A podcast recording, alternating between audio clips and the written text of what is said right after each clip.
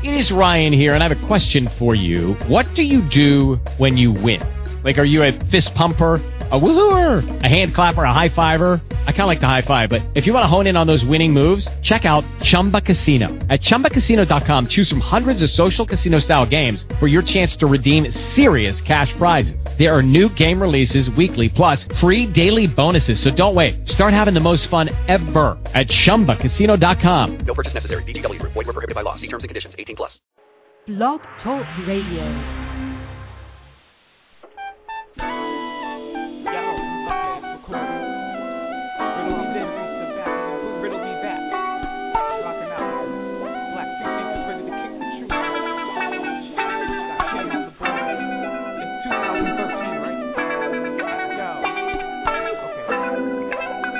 Black free thinkers, where we walk by sight with a bright flashlight to illuminate night.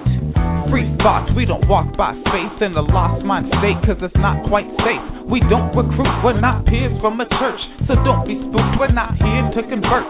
The only truth that's not pulled from a text, show me proof that's not good after death. This is the challenge to think for yourself, Break it out of the bottle and speak what you felt. 310 982 4273 to get through. A venue for community, and this is the zone. If you'd like to speak with Kim, then pick up the phone. 310 982 4273 to get through. The next tree branch is Rainer, and it's best you listen to reason, science, and skepticism. It's loaded with straight facts, inspiring and dope. She can make Bill Nye retire his lab coat. Humans are hilarious, and every other Friday, I'd like to hear commentary on culture, people. So I hit up Super Mario and bring in Emmeline to discuss why we're capable of ultra evil. It's normal for my brain to have a two-way street, but if there's collisions, well then you got to just mention it, and don't be afraid of where the truth may lead. Ignoring your position of cognitive dissonance. When Father Teresa preaches, it's hard to stop. So Kim paired me up with Alfred in the barbershop. I have a extended family and all these places now. As the free thought tree pollinates around. Yeah, this is the challenge to think for yourself. Break it out of the bottle and speak what you felt. 310-982-4273 to get through. A venue for community and this is the zone. If you'd like to speak with Kim, then pick up the phone. 310-982-4273 to get through. Black precincts where we walk by sight with a bright flashlight to illuminate night. We don't walk by faith in a lost mind state, cause it's not quite safe.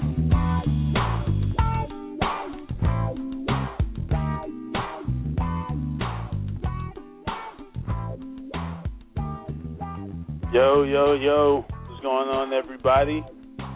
The voice you're not used to probably hearing. This is MC Brooks, filling in for uh, my man Karl. Here with my man Alfred. Uh, about to do a lovely little show on uh, common theist arguments and logical fallacies. How you doing tonight, man? I'm doing all right, man. You hear me good? Yeah, yeah, we can hear you. Hear you just fine. Trying to make sure I don't have any static in the background, because that seemed to be a problem, you know, during the the debate last week. Oh yeah, yeah, that was a little bit of a, a little bit of a thing. It's all good though. So yeah, so tonight, as I said before, going to be discussing uh, common theist arguments, um, which there are like a shit ton of them. So we probably won't have any any shortage of that. And we're going to be discussing logical fallacies, as well as a, a myriad of other subjects. Now, um, here, Black Freethinkers, you know, as we do on every program, we're here to encourage you how to think and not tell you what to think. Encourage you to think outside the box, you know, and all, and, and never be, never hesitate to share any information that you may have.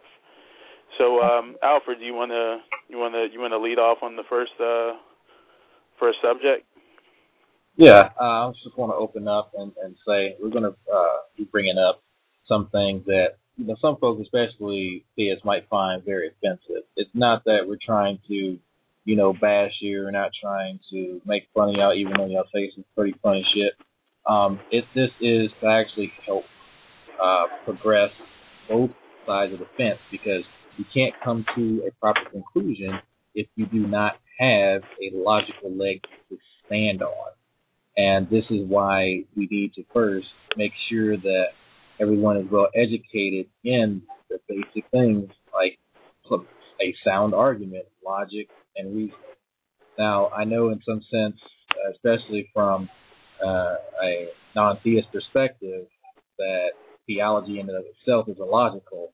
But if you're going to try and convince somebody uh, of this uh, corporeal world that you know what you believe is true, then you're going to have to come with some logic. If that's you're not going to get past that period. So um, I'm going to actually just start off by giving some basic definitions, and the ones that I chose are ones that seem to give theists the most trouble, and it's the ones that we have to keep bringing up over and over and over again.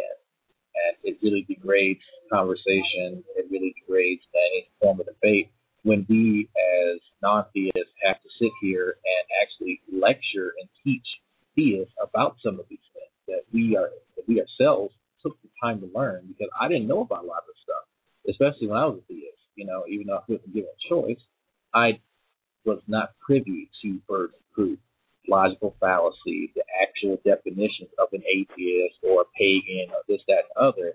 All these terms were used colloquially, and if you're not if you're not uh, you know if you're not well read on what some of this stuff is, you're going to fall for these misconceptions. And a lot of these theist arguments, which you'll see, depends on misconceptions. It depends on uh, logical fallacies and sometimes just outright lies. And we want to get past that because that just ends up infuriating, you know, the person that's being misrepresented in the end. So, uh, like I said, I'm going to go ahead and give some basic definitions, and then, uh, you know, Mr. Brooks here can offer his perspective and his his insight on some of these. And so we'll kind of just play this with uh, tag team this issue so we can kind of have a well-rounded uh, examples of what's going on here. So first one that I I vehemently push in any conversation is burden of proof. And this burden of proof has just been beat up on. It is the dead horse, the dead zombie horse. It keeps coming back up that I honestly am just so tired of killing over and over and over again. So, definition I'm getting this from Merriam Webster's website. Uh, you can look on the website, you can look in the actual book, it's in there. All right, a burden of proof is a philosophical burden of proof that is the obligation on a party that is in an a, yeah, epistemic dispute to prove sufficient warrant for their position. This holds true for either arguing uh, for either arguing party. And let me break that down. If you make a claim, you yourself are responsible for providing proof of that claim. The one that I use for theists that may seem silly, that may seem immature, is that how do you know I don't fart cupcakes and rainbows? You know, it's silly and it's funny. Like I said, it's silly, but if you can't prove that I don't I don't fart cupcakes and rainbows, then I guess I fart cupcakes and rainbows. You know, it's up to me to actually prove that to you, not for you to disprove it. You can't disprove a negative. So it's not on someone else to say, well, hey, you need to disprove what I just asserted, or if not by default, I win. That that's not how it works. Right. So, yeah.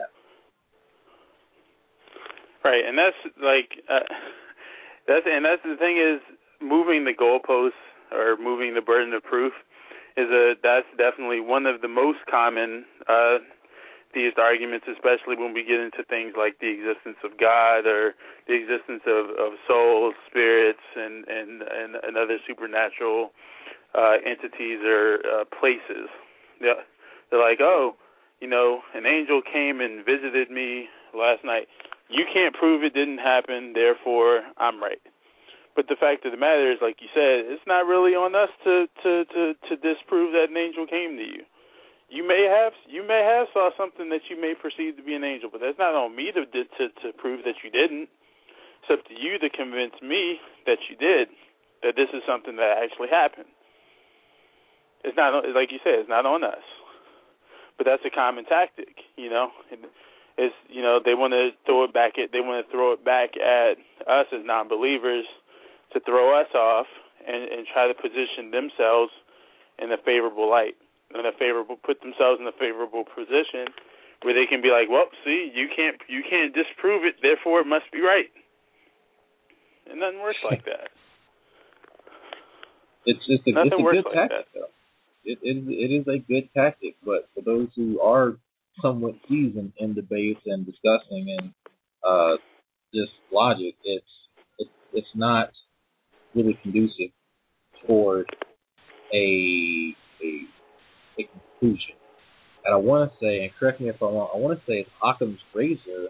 Actually, no, it's not Occam's razor. It is Russell's teapot, or also known as celestial teapot. Um, uh, it, it, I'm having a brain fart here. I have my notes here, but I didn't put I didn't put um, Bertrand Russell in here. But uh, yeah, it's it uh, Bertrand Russell, good man. You know, he's an author, philosopher. He died, I think, I want to say 60 years ago. Uh, this man was a big proponent of logical reasoning, uh, thought, any kind of cognition, and he is the one who came up with the idea of a celestial teapot. Uh, during his time, some of these same arguments coming up, and then he actually made this kind of nonsensical uh, scenario to illustrate what he was talking about. And a celestial teapot more or less goes like this. Um, he proposed that there is a teapot, a regular teapot, in between uh, two of the planets, you know, Mars and wherever the nearest one is, I forget. And Mhm. so he would tell his opponent, okay, so you disprove that it's not up there. And of course, his, his opponent's like baffled. You know, this, this guy's a, you know, big debater, you know, smart guy. Why would he say something like this and, and make such a claim? Well, he was doing it to illustrate that his opponent's attempt to reverse that burden of proof is nonsensical. And so that that is how the celestial teapot or Russell's teapot was born. So if uh, anyone has any you know question about that, feel free to look up celestial teapot and it'll clearly illustrate it. But that is Yeah. just one. I mean, one of many logical fallacies. I have a master list of logical fallacies here, and believe it or not, it is a Same. 100 level. Oh, go ahead. I was gonna say same here. I actually had a question for you. How do you, do you guys like? Uh, we have a caller here. Do you guys just take them, take them Oh. uh, as they come in, or Yeah, do actually, I we just, do want that. to Yeah. just bring the caller in? Yeah. Okay. Two eight one. You're live.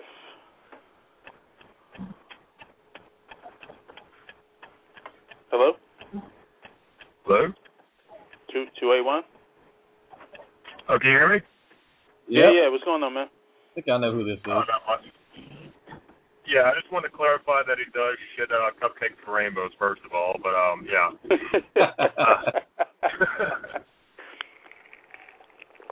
But yeah, I'm just listening. I'm just yeah, I'm just like bullshitting a little bit. I'm sorry. I just want to bust in a little bit because uh, it's like the first time I actually listened to my cousin's little blog TV thing. So y'all can continue. Thanks for No calling problem. in, man. no no problem. I'm just gonna put them back on hold. Okay. Um, now, where were you, where were you just getting back into? You had a No, you had a list, I think you said. Yeah, I actually have a master list, and I think it, I think Kim showed me this one. It's the master list of logical fallacies, and it's actually a 100 level college course. Uh, Hmm. It's not anything that you know these philosophy majors have to master before they well they do have to master it before they graduate, Yeah. but it's nothing that you know you would expect uh, 30 uh, 300 level or 400 level. No, it's it's basic stuff, and a lot of them you've heard. You've heard a lot of these logical fallacies, and in the back of your mind, and I know in the back of my mind, I know something doesn't sound right. Something is wrong with this argument, but I don't know how to address it. And Right. as I learned about these logical fallacies, I said, okay, here's where they're going. Here is the the break in reasoning that we need to address. And I also have um, yourlogicalfallacyis.com, which is a pretty humorous site with some of the major ones. And there are lots of logical fallacies, and uh, a lot of websites uh, make a dichotomy of them. They, they split them up one side and the other. I believe formal and informal, but I'm not going to get into all that because it gets really kind of convoluted uh, past Mhm. that point. And anyone feel free to, to go look up some of these. But uh, you actually mentioned another one, which we both were listening to Emmeline's debate last week, and this is the one I called out. I called out a few of them, but this one, as soon as it happened the first time, the first time uh, I think her name was Alexa attempted this, and she did it about six times, which is moving the goalpost. Yep. And it is the most frustrating one that I've come across because it's like I'm you take a position, I take a position. You can't change your position in the middle of the of the, the discourse because your position is now being attacked and you have not sufficiently fortified it. Right. The the and this is the funny the the I guess the kind of ironic thing about it was is that she kept she, she herself kept moving the Alexa kept moving the goalposts while at the same time accusing Emmeline of moving the goalposts by saying stuff like, "Oh, that sounds great if you're talking about religion, but we're not talking about religion. We're talking about God." I'm like, uh, okay. Right. Oh, yeah. she did that. I, I I distinctly remember several times. I'm like, well, you're not refuting the point that she's making. You're just trying to say that she's moving the goalpost, which she's actually not doing. She just you just don't like her response to what you're saying, which is why you're trying to change the conversation and not actually answer any questions. And certainly, it's why she contradicted herself. I don't even know how I lost count how many times she contradicted herself last week, as far as the debate was. But yeah. you know, when whenever theists really try to to do that tactic, and it's a smart tactic because it shows it, it gives them control over the conversation. As soon as they get control over the conversation, you know, they can they can basically assume that they can they can take it however way they want to take it because they've got you you get they've got you feeding into it. You yeah, know, they they're like, oh well, I well, I just got them. I just got him to move away from what we were talking about. So let me move the conversation here, where I know that I'm superior, or at least think I'm superior, and I can control, and I can basically turn them into my puppet as far as this art, this debate goes, and I can just make them go however they want, however I want them to go. It's a smart tactic. Exactly. It is, and it's a it's a carrot on a stick. But I actually I was trying to think of a, a good way, a good defense against this, a good way to combat it and Emmeline found the perfect way. And this is when Emmeline, as soon as Emmeline caught on to it, because I think she did it twice or maybe three times, and Emmeline caught on to, okay, here's what's going on. So uh, through Emmeline's own retort, she stated at such and such time you said X. Is that true?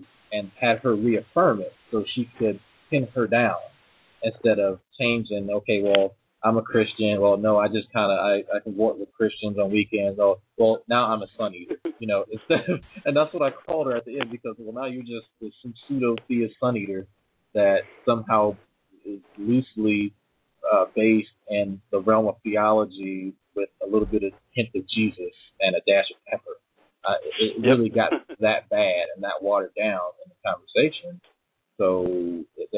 was a, what was the point of even debating if you were just going to hop around with your position? You know, you can't debate uh, water and while it's moving. That, that's a horrible analogy, and that, I should have thought of that better. But but um, let, you know, I, no, it, I it makes sense. It's kind of like it's yeah. the moving the moving river. I think that's what it's called, like the the flowing river or something. Like you can't can't pinpoint or something. I, I I don't know how it goes, but I know what you meant. yeah, you see where I was going with that. and um, I should have actually started off with the definition of logical fallacy, but burden of proof bothers me so much that I started off with that one. But here is here's what a logical fallacy is. This is the definition. Like I said, I'm getting this from Merriam-Webster. I'm not pulling this out of my ass. I'm not pulling this out the evil book of atheism or wherever they think we get this shit from. Uh, a formal fallacy is a pattern of reasoning that is always wrong. This is due to a flaw in the logical structure of the argument, which renders the argument invalid. That is where logical fallacy comes from.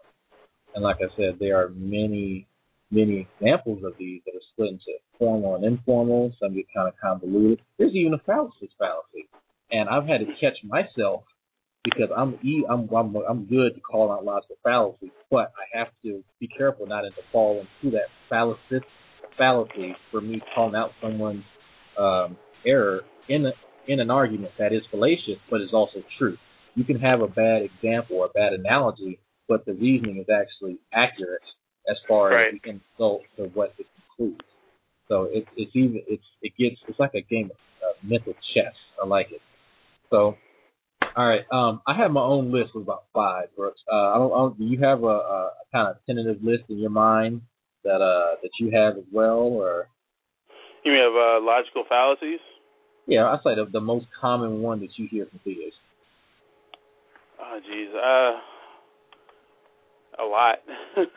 Yeah, I I think. know. I- um, I think one of, I, and it, and it, truthfully, it's it's kind of hard to pinpoint one because I I hear them so frequently that uh, it, they all they all they, it, it almost seems like one giant run-on sentence of arguments. Like um, one the first one that just came to my mind right now is uh, what they call the argument from popularity. You know, oh yeah. if God didn't exist, then why does everyone in the world believe it? You know, everyone in the world, you know, ninety percent of Americans do. Therefore, there must be a God. I'm like, oh my God. You have to That's like that's head. that's usually my first response. I have a deep sigh. And I'm like, all right, how do I respond without sounding like a total asshat? Okay. Just because everyone in the world believes it doesn't make it true. Everyone in the world, everyone used to think the world was flat. Exactly. That turned That's out not first true. I think about. Lots of lots of folks used to used to think that black people were genetically inferior to whites. Again, not true. You know, they used to think that that the the sun revolved around the earth, and when we now know that the opposite is true. yeah, Like and it's uh just because everyone believes it doesn't doesn't make it true. exactly. I mean, it's uh, I can't remember that guy's name. He, he might he might be important. He might not be. I'm pretty sure that uh, whoever this nameless faceless guy is, there's something about the truth being relative. You, you might, I think you might have heard of that guy. Um, well, this is the beauty of Google. Yeah, I was being facetious, but it, the that's also called the uh, I think the bandwagon fallacy as well, because everybody jumps on that one because it's popular, and so it's just easy to believe because every you know your neighbor and his neighbor and his neighbor believes it. So right. hey, why not? Why not jump on it? And we see this played out and just in nuance throughout our entire society, just because it's intellectually lazy. There's nothing, you know, it, it takes more effort to combat this than it does just to hop on it and just say whatever. Yes, that's also true. Yeah. And that I mean, one, and it's, I, I love. Yeah, I mean, and it's it's comforting, you know. It's it's it's just like with anything else. It's it's like no one wants to be the only one that believes something or does something. It, you know, it's like if you don't want to be the one kid in class that can't. It's like you don't want to be the one kid in gym class that can't make a layup. But as soon as you make one, you feel cool, you feel good because you know everyone else can make one, and now you're with them. You know, you feel you, it makes you feel better about yourself because you know you're not the only one. The second you get isolated, you know, you, you get nervous. You don't know how you don't know exactly how to feel. And as far as as far as you know beliefs go, you know you you want that reassurance, and knowing that someone else thinks like you do, it's reassuring. So of course you'll go along with it. You're like, okay, well, I'm not the only one who feels like this, so you know what? It can't be wrong, or it can't be it can't be fallacious. Exactly. At and all. This, this plays into so many other uh, social issues that we have, like uh, the, need for solidarity, confirmation bias, all of these things that it plays into, and they all work, they all coincide and coalesce with each other to add on to that. So then you, that's where we get stereotypes from. But right. you can't see how this starts and what these concepts are and how they operate with one another. You never know it was a, a stereotype or anything of that nature. So that, that one's one of the most frustrating ones that it's easy to dispel, but it's also easy for people to fall into. Um, Right. one of my favorite ones, man. Uh, and actually, that bandwagon one was number three. You took one of mine, but that's okay. We got we got lots. We got lots. Yeah. All right. One of my favorites, and this one comes up. I know this is a lot of people's favorites. This comes up when they're getting frustrated, and you can tell they're getting frustrated because it happens immediately and it's blatant. The ad hominem fallacy. And I know you know of this one. course. Now- of course. Here's the thing, man. We've been calling ad hominem fallacies when it's act. Some of them are actually name calling fallacies, which is a completely different one. I had to do a little reading up and find out that this is actually two separate ones. Ad hominem's like, you know what? Well, you're just assholes, you know, and you suck. That's an ad hominem. Now, you've also heard, well, you're an atheist. How the hell could you know about Jesus? That's actually name calling. Uh, see. you, when they apply a, a label to you that is a pejorative, or vice versa, you know, you know, you're just a stupid Christian. That's all. That is a name calling fallacy. It's not ad hominem. So that is something that uh at- that comes up and usually in frustration or someone is just they're completely back into a corner and they have no way to uh, retort logically or all social decorum is, is going out the window. Zero fucks are given. You know what? I'm just going to attack you as a person because you, sir, suck and you smell like fire and brimstone. So it is. Pretty much. Uh, yeah. It's like, you know what, I can't fight you straight up, so now I'm just gonna hit you in the dick. You know? I'm playing dirty now. Forget forget forget, you know, forget all the rules and and, and, and the respect and and or and forget even admitting that you made a point that I can't respond to. I'm just gonna go for the jugular, or in this case I'm gonna go for the balls. Who cares? Yeah, and it's it's really really sad that it comes down to that sometimes. And no, and make no mistake, this is this goes for a lot of atheists too. That to, especially some of the younger ones that just want to antagonize Christians and Muslims and Jews or whoever else.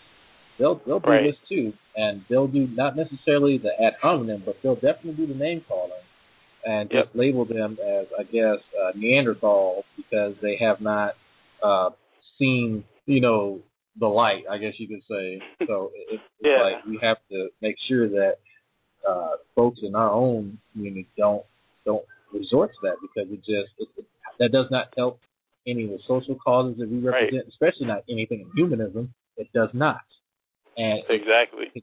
continues to hurt the uh, not to not to mention you don't want to you don't want to come off with you don't want you don't want to come off as you know someone acting like you're just this intellectual elitist and you're just so much better off because you're an atheist. You know what I mean?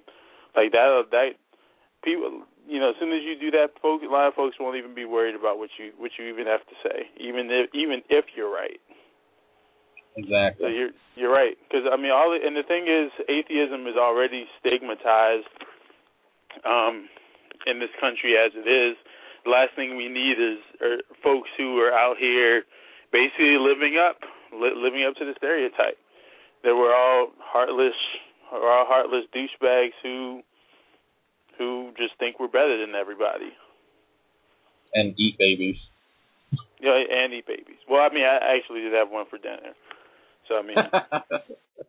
I, I I had to take responsibility for that one. But other than that, happens. the rest. it's pretty right. tasty. What, what's uh anyway, what's another one for you? um, let's see. I had a let me pull my list back up. I stepped away from my computer for a second. Um, let's see what I have here. Um, well, we already we already did that one. What you call it? Um, actually, the loaded question. Oh yes. loaded the loaded question. You know, a, a, que- a question that's that's designed to, as soon as I answer, is going to lead the conversation exactly exactly where you want to go. You know, you have a question that's so that has presumptions built into it, so it's like I, it's almost impossible to answer.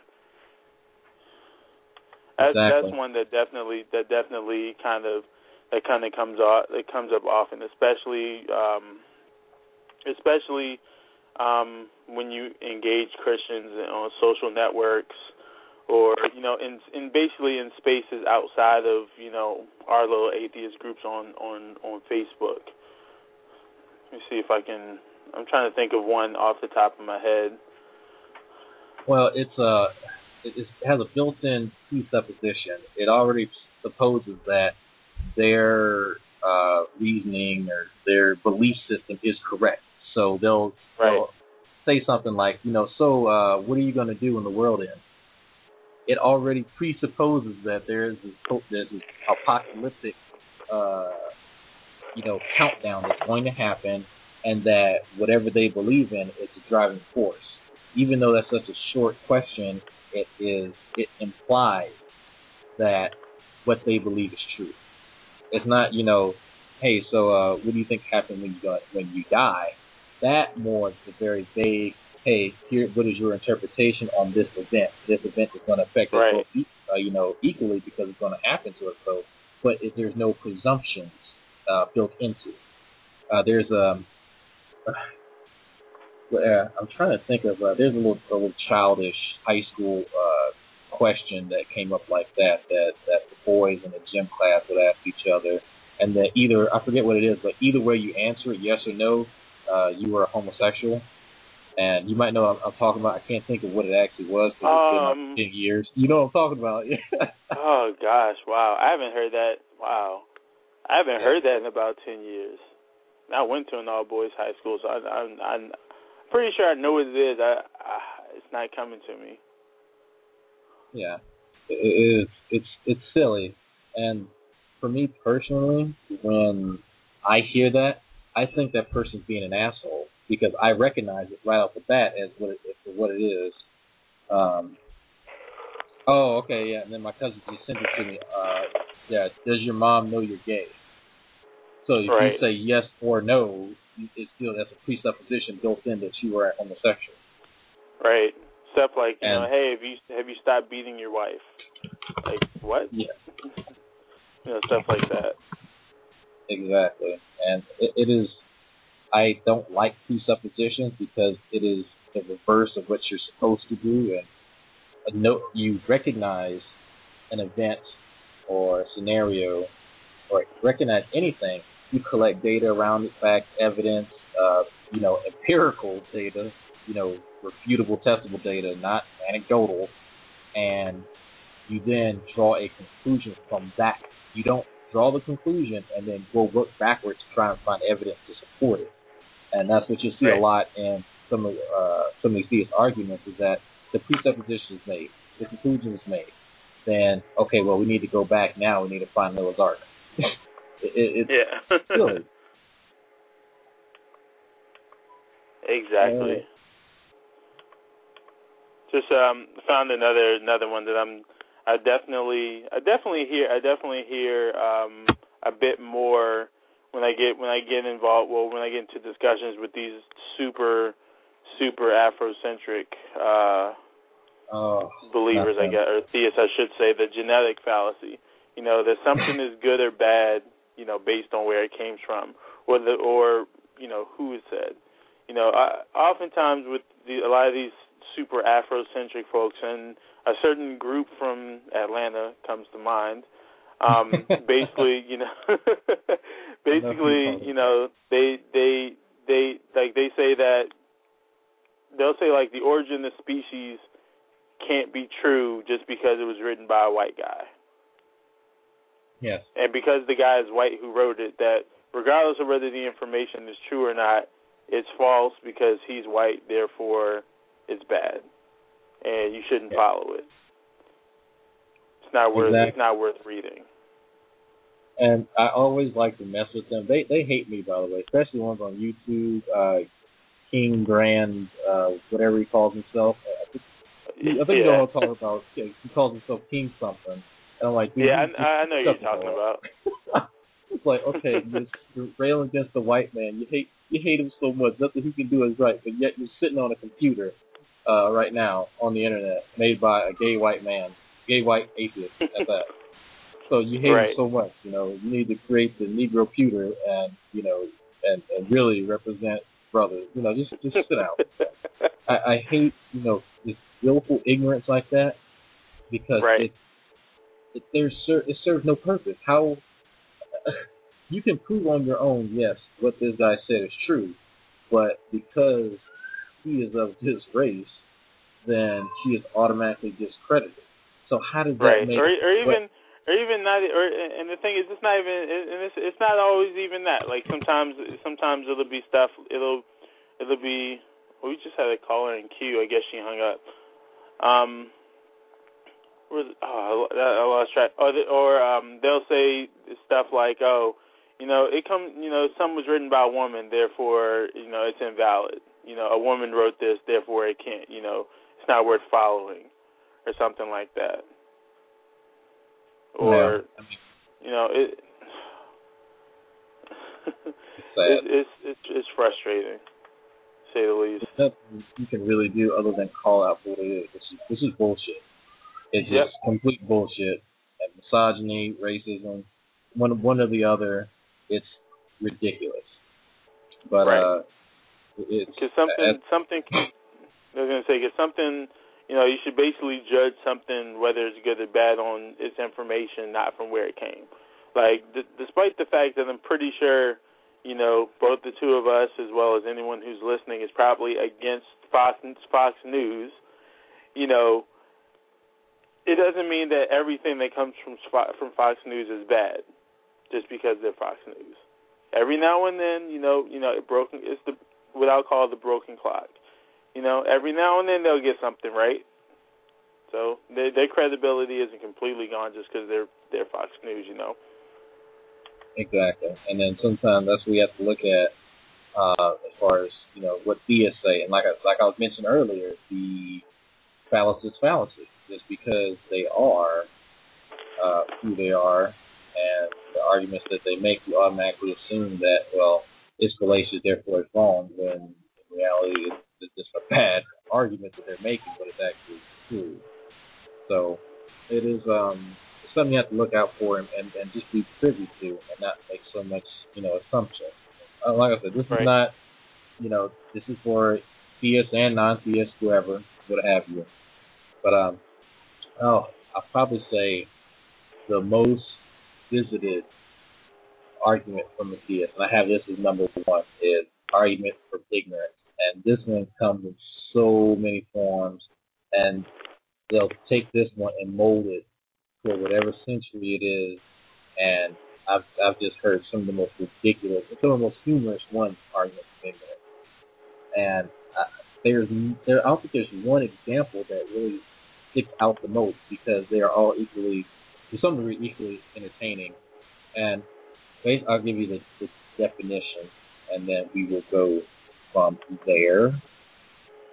But when I had it, there it is. Okay. Argument from ignorance. A fallacy that since we don't know, or in quotations, or can never know or cannot prove whether a claim is true or false, it must be false or true. Uh, an example is scientists are never going to be able to positively prove their theory that humans evolved from some other creatures because we weren't there to see it. Now, this one's funny, and I've actually heard this one and a variation of it. That since you weren't there, how can you prove it? Right. Uh, that's also a double standard. Your beliefs have no, uh, no, no ground to stand on in this in this world other than a book that you assume is true. But you Right. also were not there to see these these things that's in this book. But you'll readily believe that. And, and examples of magic and unicorns and basilisks. But you know, hey, we had a common ancestors thousands of years ago that we were descended from, and we were actually part of the animal kingdom. That's just fake, man. No, that, that is that's ridiculous. The devil put you know bones in the ground to confuse the people. Right. Crazy There's, shit there's like actually a pretty, a pretty. Uh, there's actually a pretty. Uh, there's a funny comic that's been circulating on Facebook. I don't know if you've seen it. There's one. that- There's one of like God, like lifting rocks and like putting bones. Like, oh, they'll never find one here. no, I've seen that. One. Yeah. uh, I definitely died. Um, the other, you know, the other side of of what you were just saying is, uh, as far as uh, you know, we won't know because we weren't there. Is that evolution happens at such a slow, gradual rate that even if somebody were alive, like you say, over this span of millions of years, the change the change is so slow and gradual that it, we wouldn't. It's not something like it's not. It wouldn't be noticeable. it wouldn't be like, you know, he could just look at you could just look at someone and say, hey, you, you know, your nose is definitely about three inches wider than it was four million years ago. Crazy. You know, it would just you know that's not it's not it's not something that our lifespan is long enough to observe anyway. Yeah, and it, it is just the the the point that they like to pick up on. You know, hey, where's the uh, the, the missing link? And you know, you will never find this this transitional fossil. And it's like you don't find that is not how shit works. You don't Right. have. I've yet. I've actually never met a theist, or never. I've never talked to a theist that fully understands how many of these concepts work as far as biology or evolution. Hell, um, I'm trying to think of genetics. They will be the first ones to criticize that and the scientific method. Just you, you learn that in high school. Either Right. all of them slept through it, or they actively and willfully refuse to learn it.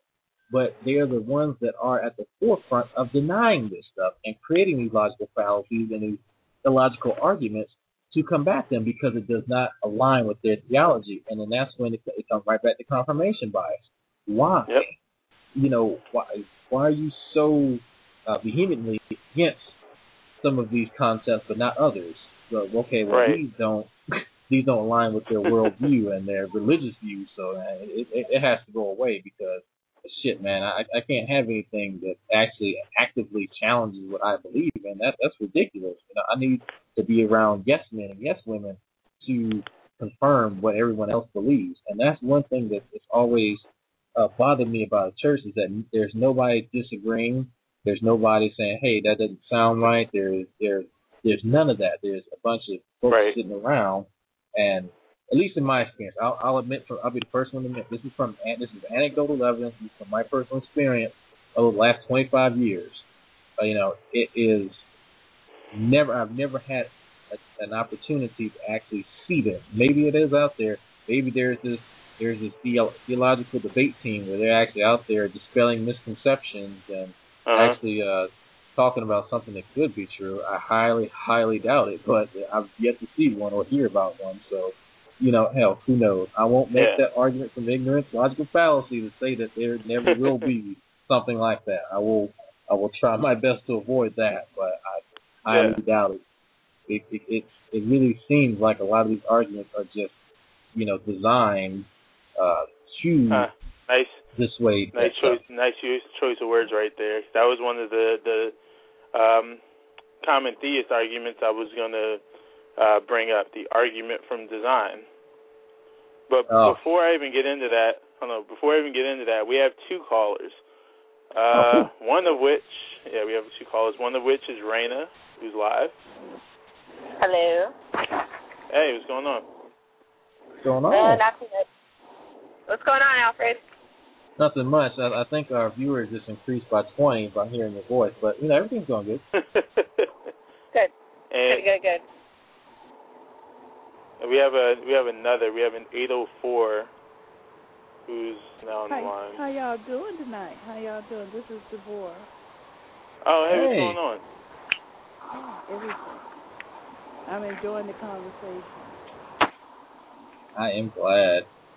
I definitely Yeah. wanted some more uh, some more input other than you know us two just kind of you know Yeah. going back and forth. Even though we we got a lot of material, but you know especially from uh you know some of our our our female types as we call them in the military, it's it's always good to get a different perspective because Yeah. maybe something that seems you know really irritating to me might be completely different to you, and I would be remiss just to assume that you know we all are get pissed off at the same one. Well, I mean, you brought up some good ones. Um, Yeah. and Marcus was actually getting ready to get into one of the ones that came up a lot in that uh in that horrible debate that Evelyn like that Evelyn won handedly um because the Christian was so unprepared but she kept bringing up this argument from design uh quite a bit and um you know and unfortunately a lot of you know, I mean, it seems like it seems like something that should be true when you're when you are a believer. You know what I mean? It seems like something that makes sense. You know what I mean? If we believe that the world that we're special and that there's a creator that cares about us, that you know, you know, formed all of this with us in mind, that you know, all of these things make sense. You know, we look in the world and we see intention. You know, and that's not something, you know, that's I guess just you know uh, something that Christians do, but a lot of other people do. Otherwise, we wouldn't have religion. But um, but unfortunately, it's just not true. When you look at it on its face, I mean, first of all, there's no evidence for any deity whatsoever, and um, and then the other part is is that everything is so poorly fucking designed. You know what I mean? Like people forget that diseases are natural. You know, cancer is natural. You know, bacteria, viruses, you know, all of this, all of these things are natural, and we have a body with an immune system that can't fight all this shit off. You know, Yep. um, we have, and, and you know, we that doesn't poor- even get into you don't even get into you know nature. Now, you're just talking about just human you don't even get into natural the, the the natural disasters and whatnot that happen out there and this shit was, exactly. was we have, allegedly this planet perfect was made for human life. The planet was made for human life, yet the yet Yet the we have earth everything that can literally kill us. moves. Right. It, it can literally everything open Everything up and can kill kill us, us. and it literally moves. it's like it's like a level in Sonic the Hedgehog you know everything can kill Right. Ha! Right. I'm going to steal that. Yes. Yes. And I mean, the, the whether earth, it's the the earth spikes can or the guy throwing coconuts Fire. right Right. Actually, you know what? Actually, somebody told me that that there that there's a surprising number of people who actually die from from coconuts hitting them every year. But I don't know if I believe it. I have never looked into it, but I have I have heard about that. I've heard that that that that that is a thing. I'll have to look into that because I'm I'm skeptical. But will. I'm sure there's probably more people dying from coconuts hitting them in the head than I think, but it's probably not as many as this person was trying to say they were. Um, but you know, I mean, there's all other sorts of things too. I mean, we're not even really we're not I mean, now we're at the top of the food chain, but we aren't we weren't always at the top of the food chain. You know what I mean? yep So for for a spe- for a creation that is supposed to be in the image of God, supposed to be, you know, special, you know, God made us really inadequate. You know? And there's a lot of things we had to figure out on our own. You know? So right. Son couldn't even give us an instruction manual. Really? You know, I well he couldn't design us right, so would you really want the instruction manual? no not really. I, no, Yeah, I had to ask him, like, why would you put a reproductive system so so close to your waste disposal area? That's what I'm just kind of curious about. Right Yeah, or yeah, or or why would you make the the food that feeds us and the food that you know and the tube that we need to breathe, you know, base, you know, come you know collide at one point, you know, to where you know the breathing tube needs a covering. You know what I mean? right Yeah. It needs a covering. You know, you have to it has to close when we swallow. You know, there are other animals that can actually breathe and and eat at the same time. Exactly. You know. It, it's funny. That- the one that uh oh no, go ahead. I was going to say it wouldn't be unusual if we were able to do that. No, You know what I mean? not at all. But it's uh it's funny. I was actually in the creationist versus um I, I I forgot what you call it. Creationist versus I guess non uh, non theist debate on uh on Facebook. And uh there's this pastor from Disciples of Feed the Kids, Feed the Goats, whatever, I don't know, same shit. And he was uh trying to argue against the having a naturalist argument about homosexuals, about their inability to reproduce being a natural. Of course, I hit my head on my desk a few times, and Oh, yeah. had I had to mention that um, you find homosexuality all within the animal kingdom. Homosexuals have not d- uh, died out. You know, they, they're still being created. So how does that help your argument? And so he, you know, make his uh, you know very very subtle homophobic comments and so I decided just to pull out this little this little tidbit of information, uh, a, a question. And the question I proposed to him is, why is there a group of a bundle of nerves near a man's prostate that induces pleasure. Right. And after that, he had to promptly go eat something, and uh, he called me disgusting. So, uh-huh. uh, you know, I'm like, I'm bringing up funny. facts. It's it's it's true. Well, I mean, that's just. I mean, it's it's true, and then and there and there's really no, there's no real reason that we have to really experience pleasure at all. You know what I mean? There's not a a, a significant reason. We could still, you know, have You can reproduce without um, really having still- the need for pleasure. Well, I was gonna say we we we could still even have the impulse to have you know to reproduce without needing the need for pleasure. You know what I mean? So I mean, but the fact of the matter is, is that human beings have more sex than any other animal uh, in the animal kingdom. You know, per live birth. You know what I mean? So we have we we we're just we're screwing all the time. You know what I mean? Just not making babies know, out of it. Right, we're not Right. making babies out of it. So if if there was a God out there that really, you know, was, you know, thinking about this, he would have made it so that one could only have sex when one was supposed to reproduce. You know, some animals they only have sex in cycles. You know, pandas, for example, they don't have sex. They, well, it takes so much energy out of a panda. They don't even want to have sex. I mean, we put them in captivity, and we try to breed them, and they just look at each other. You know, so you know, there's really no reason that we would necessarily have to experience pleasure. We could just be like pandas and just do it when we're quote unquote quote unquote supposed to. You know. Right.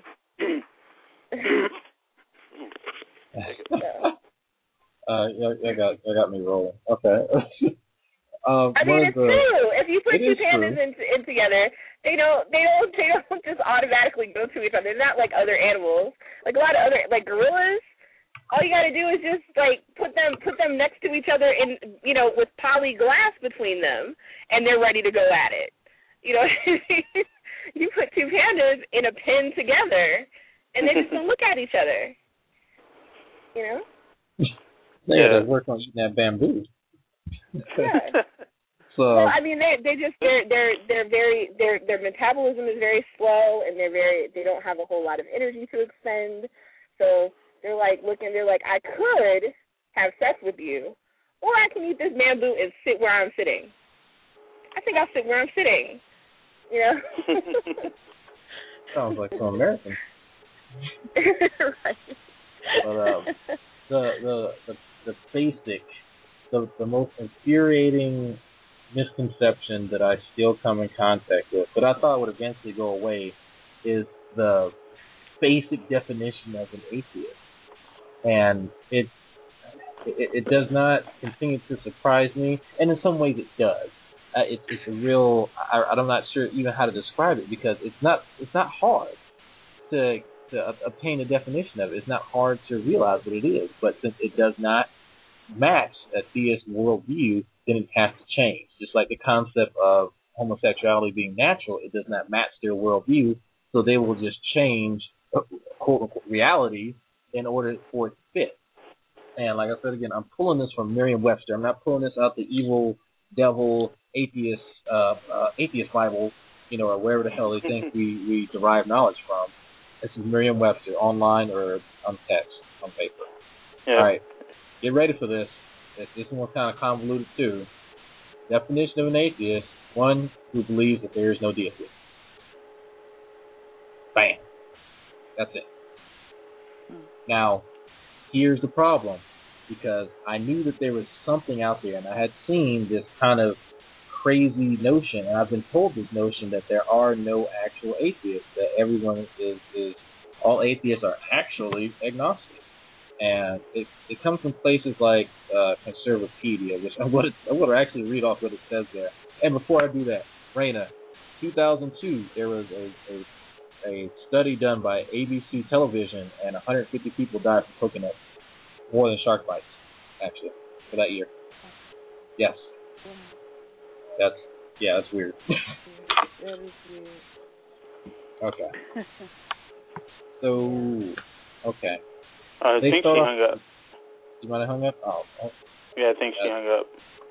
that's fine. She'll She'll, she'll uh, be back. Yeah, we'll, we'll bring her back in whenever she wants to come back. It's cool. Uh, the the definition starts off, you know, pretty fine. They actually pull it from the Stanford uh, Encyclopedia of Philosophy, which I, I think is a pretty good choice. Atheism, as defined by the Stanford Encyclopedia of Philosophy, the Routledge Encyclopedia of Philosophy, and other philosophy reference works, is the denial of the, resist- of the existence of God. Now, I have a problem with that one because it's a presupposition. But I'll continue. The Merriam-Webster Dictionary definition of atheism is a disbelief in the existence of a of a deity. So, you see, there's a difference in those two uh, definitions, and they set that up like that to put that presupposition in play early on. And if you put that presupposition in someone's mind and it matches up with their worldview, then that gives that confirmation bias a chance to start working early on. And then it goes into um, some purported variations of atheism. Right. Many atheists like to make a distinction between strong atheism and weak atheism. Okay. Uh, they define strong atheism as believing God does not exist, while weak atheism as neither believing nor disbelieving. However, this usage is incorrect and has been invented by atheists to boost their numbers. Hmm. Never have I heard that from any any non-theist of any any kind at all. But you know these these they they these folks. But have you haven't heard. Wait, what? What hadn't you heard? this this distinction. You know, we have strong atheism and then we have weak atheism, and with I, I think they're called something different too. Um, some people still kind of refer to strong and weak atheism, but that that distinction is is real. But Conservapedia is making the assertion that the usage of strong, this that dichotomy that we make there, that that's incorrect, and that we invented this to boost our numbers. That's that's the only purpose of it. It's not actually a division of, you know, our lack of beliefs, but it's just a, a smokescreen. So here's, here's that's where the bullshit continues. Uh, if you believe God does not exist, you are an atheist. If you neither believe nor disbelieve, you aren't an atheist. You are some kind of agnostic. So here they are acknowledging a a part. They're telling a half truth. This is a half truth fallacy. They're they're What well. is- Go ahead. Were, were you I gonna just say wanted Judy? to ask. No, this is Devore, not Judy. Yeah, Devore. My bad. Yeah, Um, looking at Facebook. what is their definition of God? They're I think I have. I think I have a problem with their definition.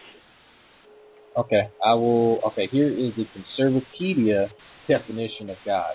God is a sovereign creator and eternal ruler of all things and beings that exist, whether in the physical universe or in the spiritual realm. Not only is God the creator and the ruler of these things and beings within those two realms, but he is also the creator of the realms themselves.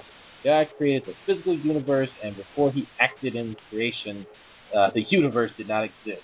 Likewise, God did with the spiritual realm. And could you tell me, you know, right beside the word God, they tell you whether it's a verb, a noun. You see that little thing? This is uh, from Conservapedia, and they have neglected to put uh, whether what what part of uh, speech it is.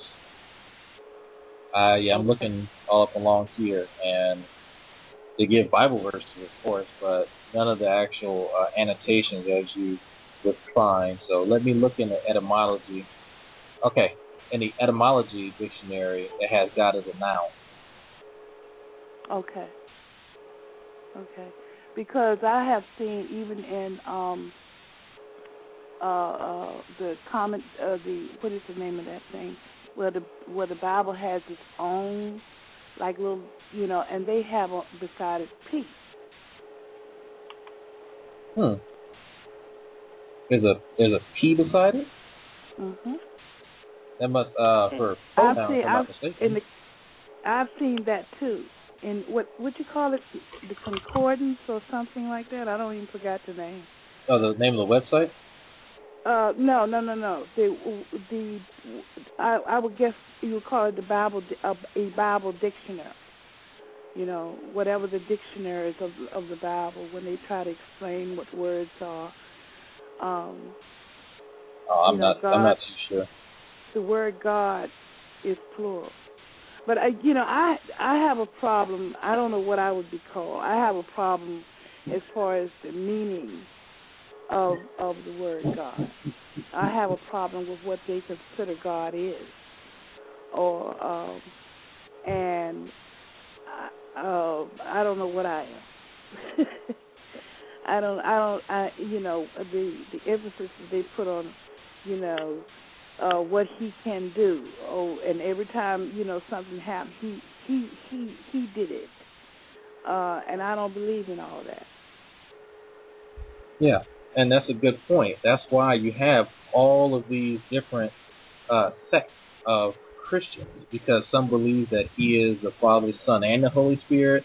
Some believe, like you said uh, on the on the website Conservapedia, that He is just one sovereign Creator. You have ones that believe different things, but it's interesting that they can define what somebody else believes when they ha- are farthest from that. So, so for for me to avoid making any logical fallacies, I would say that's that's a little bit too reaching for them to define or to say that our divisions there are illegitimate, yet they themselves have many, many, many divisions of what they actually believe that their creator is. And I would actually, and I don't I don't spend time debating theists about the Bible because it's like debating Humpty Dumpty, Humpty Dumpty or Harry Potter. It's just magic and bullshit. If you actually look in the 2000 version of the King James ver- uh, version of the Bible, it actually states that basilisks and unicorns are real. That's com- we all know as adults that that is complete bullshit. If you actually look at numbers, I want to say it's 22, uh, 20 or 2022. I can't remember which one, but it states that God is as strong as a unicorn. I think I'm done with uh, Christianity. Wow. So um, Wow. it, it it's it's so funny, and I just forgot where I was going. with. Um, it's so funny that they would define something like that. Yet, Mhm. I don't think that many Christians consider what a deity is. I mean, it's not their deity, any deity. A Mhm. deity, typically, from what our limited corporeal knowledge can can contain and label, have three qualities: omnipresence, omniscience, and omnipotence. The ability to be everywhere, the ability to know everything that is and ever was, and to be all powerful. That is far beyond anything that we can we can conceive something like that, but we cannot actually uh, physically do that. That is an, as an ethereal quality of an ethereal being. So for us to even comprehend what a deity is, we would have to have some kind of concept of these three attributes. Now, we take those three attributes and we apply them to a deity. How can we ever interpret what that being does? Since that is so far beyond our comprehension, supposedly. But yet, they have the gall, I'll say that, to try and contain such a being in context of a a compilation of of this book that's poorly written and contradicts itself, and yet they want uh, someone else to to believe this. Um, actually, uh, can we get uh, N2K uh, in here? Yeah, I've got I've got him and Raina are back on the line. Okay, yeah. All right, uh, N2 and Raina, you're both on. Um, ladies first. We have Raina. Raina Um, no, you can go first. It's fine. No, ladies first. I'm a gentleman. No, I'm Uh, I don't- actually in the middle I don't think she has a comment. So That's go what I'm ahead. saying. Yeah. Okay. Um, I think that when we get into philosophical discussions about the existence of there being a higher being and there being a God, what we don't understand is is that and this is something that I always bring I always bring to the forefront is that we have a tendency as human beings to anthropomorphize something that is not human. And we try to make it human. And that's where the conflict begins. Because when you talk about God and I'll bring up something that maybe is very far fetched however it's very legitimate anagrams meaning that you can take the words, the letters in a word, and you can switch them around, and it creates a new word. Take God, switch the letters around, you got dog. Right. Exactly. Now, my point in bringing that up is is at what point do you make a distinction a distinction between God and dog.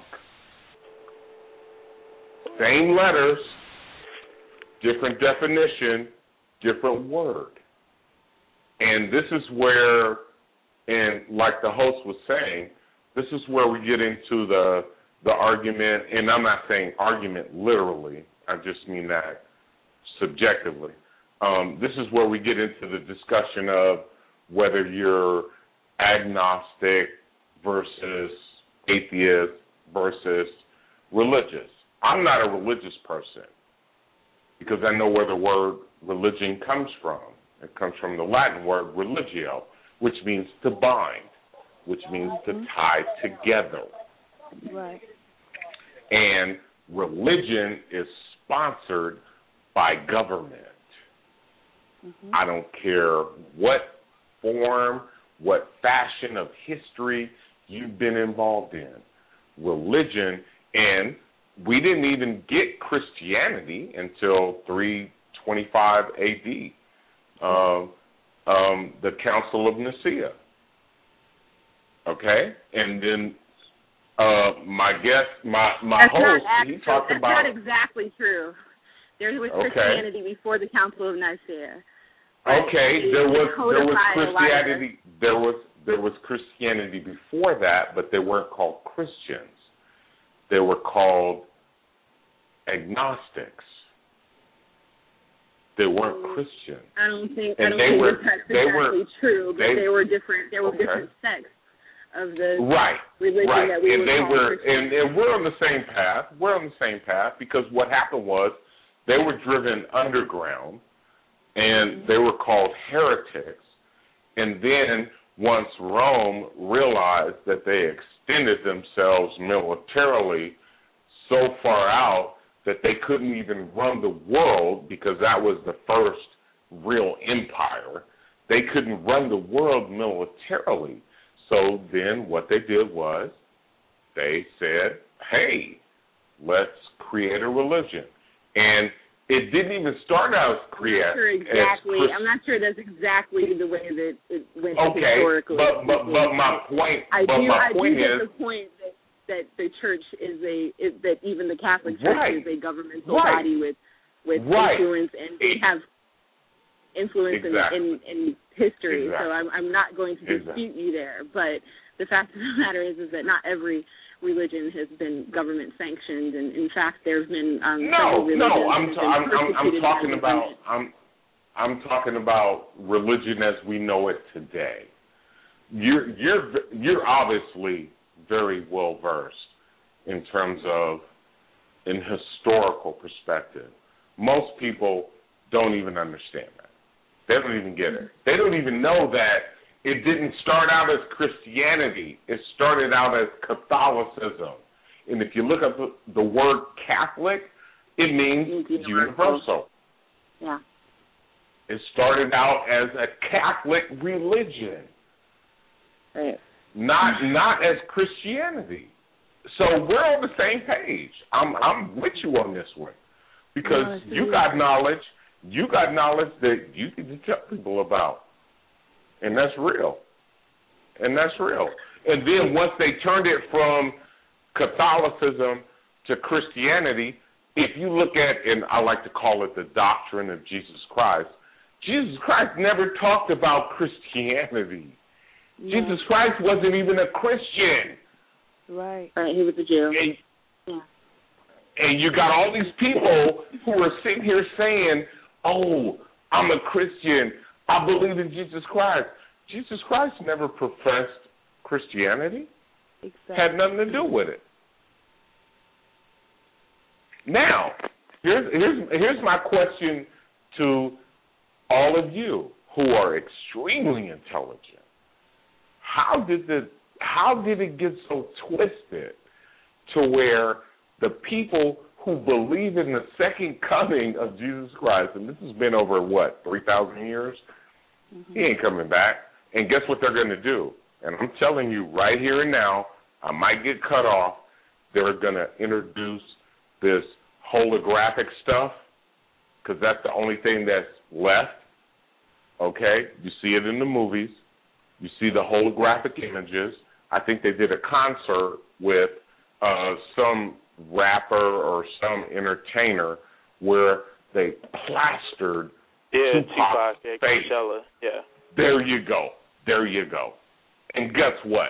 They're going to do the same thing with Jesus Christ. They're going to plaster his face on the sky in a holographic image, and everybody's going to bow down. Well, not everybody. Um. Um. Yeah, I, I know mean- it's it sounds I far mean, I don't know. know. I know. I mean, I don't. I don't. I don't necessarily see that happening. Um, but I mean, certainly the Catholic Church um, is not above fraud. Um, there's been numerous cases where you know um, icons that were you know shown you know said to have been bleeding or crying or you know otherwise doing something that was regarded as being miraculous has been disproven. Exactly.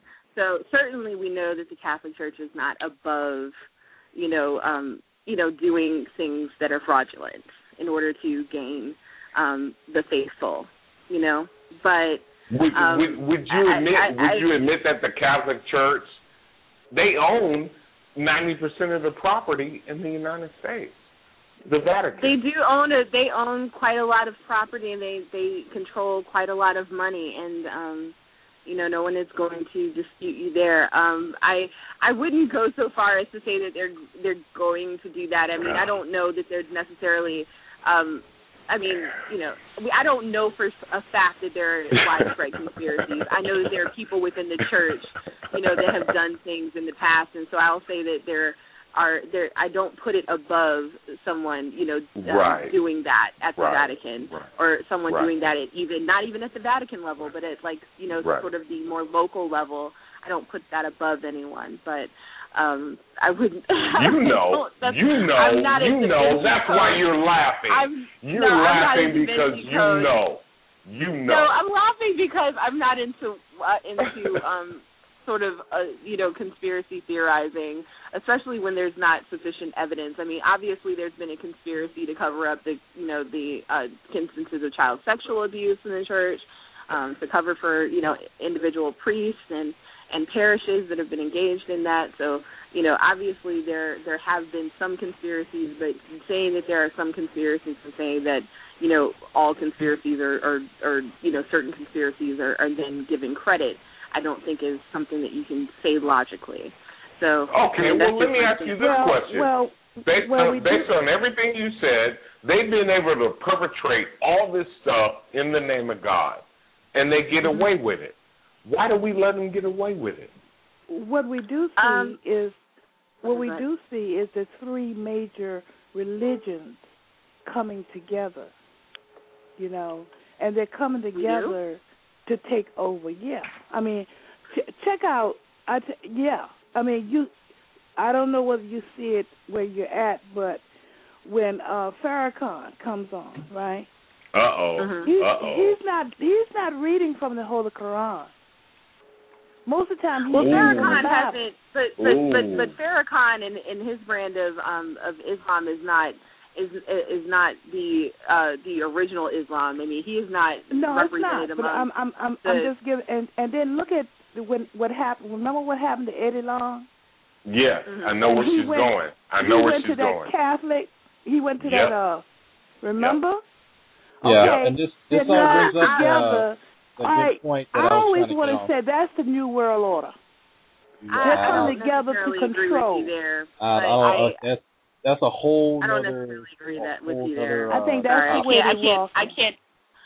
Yeah, I can't agree with you there, but I, I, I understand that you know that um it is frustrating. Okay. Um. Yeah. We.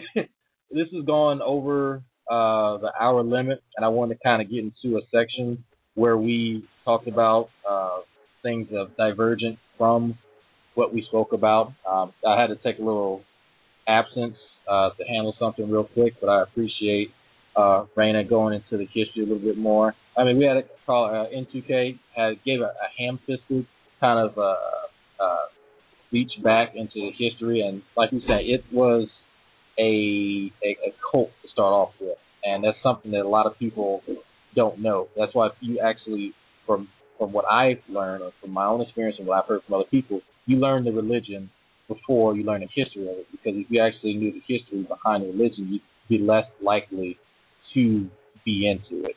And uh, like I say, I, I thank you guys for coming in, but we're trying to trying to get this back on track. We're going to do another show, a continuation of this, that will actually reach back into the history of things and find out why uh, the definition of atheist is so stigmatized because it has a lot to do not with just uh, the being the opposition of a theist, but also how it was used uh, during uh, World War II to, you know, uh, also I guess uh, to point the finger at the, the godless commies, you know, quote unquote.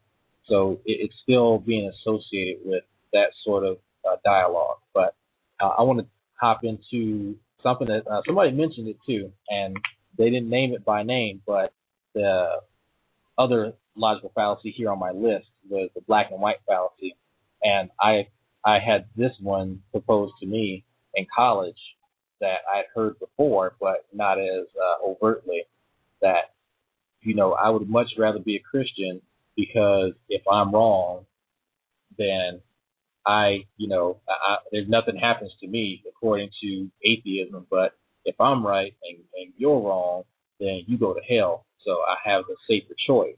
Again, this is a presupposition. They've already stated from this, and it, it's also a bit of a, a loaded statement rather than a loaded question that they've already presupposed that their theology is correct. So from that is where we get these uh, they they drew a conclusion that was erroneous. But the problem is they got to that conclusion from an assertion that is unfounded. There's nothing saying that their theology is correct, that their God exists, this, that, and the other. So we have to learn to recognize some of these and address them accordingly. Um, Brooks, do you have uh, any any other ones that you want to you want to hit on other than Pascal's wager? Uh, let's see. After we got hella off track, so I was uh, oof. I have to I have to get back to uh, get back to where where my notes are. Let's see. Um, oh, and just for the just so you know, um, I had to I had to mute everyone just a second ago, just because the show was getting really off track. I kind of wanted to bring it back to center. Um, Alfred was trying to interject, and unfortunately, um, you know, couldn't really hear him over everyone else, so I just muted everyone. Um, we'll bring you guys back in just in just a second or so. So uh, just stay just stay stay tuned.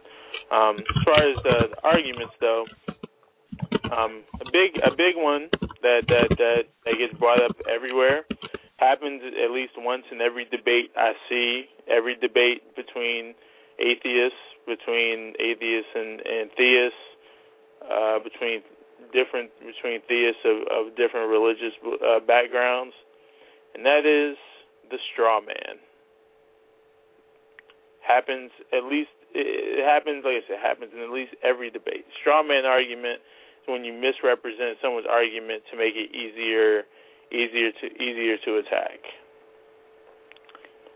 Um, example of this would be like if someone says, you know, we should put more money into like health and education, and someone responds to that by saying that you're, you're you know surprised that someone wants to put money that someone hates our country so much that he wants to leave it defenseless by cutting military spending, which you know doesn't really which had nothing to do with the original statement, but that's what a straw man is, purposely misrepresent an argument to make it easier easier to attack. Okay. Um. Yeah, I had to I had to mute my mic. My son's downstairs now. but um, we're gonna we're gonna go ahead and unmute everybody after I'm, I'm done giving my piece on it because I I know uh we heard some straw men and Emily's debate, and one of the most frustrating ones is oh you're just an angry atheist and you're just rebelling against God because of all that anger, and that is such bullshit. Uh, that one really it doesn't infuriate me, but it annoys me because it's like you first don't know the definition of atheist, and two, you don't realize that the majority of us used to be Christian or some form of theist, and being angry at something we don't believe in honestly makes no sense. But it does from the perspective of a theist because it again aligns with their worldview and it aligns with their theology so they would much readily believe that, even though it's very fallacious and completely fictitious, than uh, acknowledge reality that some people are just not convinced. Uh, it's extremely frustrating because it's uh it's, like that movie uh with Adam Sandler, Anger Management, you know, where uh the guy's telling him, you know, to calm down and stop being angry, and Adam, Adam Sandler's fine but he keeps saying it over and over again that it annoys him and it actually does make him angry. And that's really what it is, is a, a fishing expedition for anger and to try and draw it out. So it's a self-fulfilling prophecy.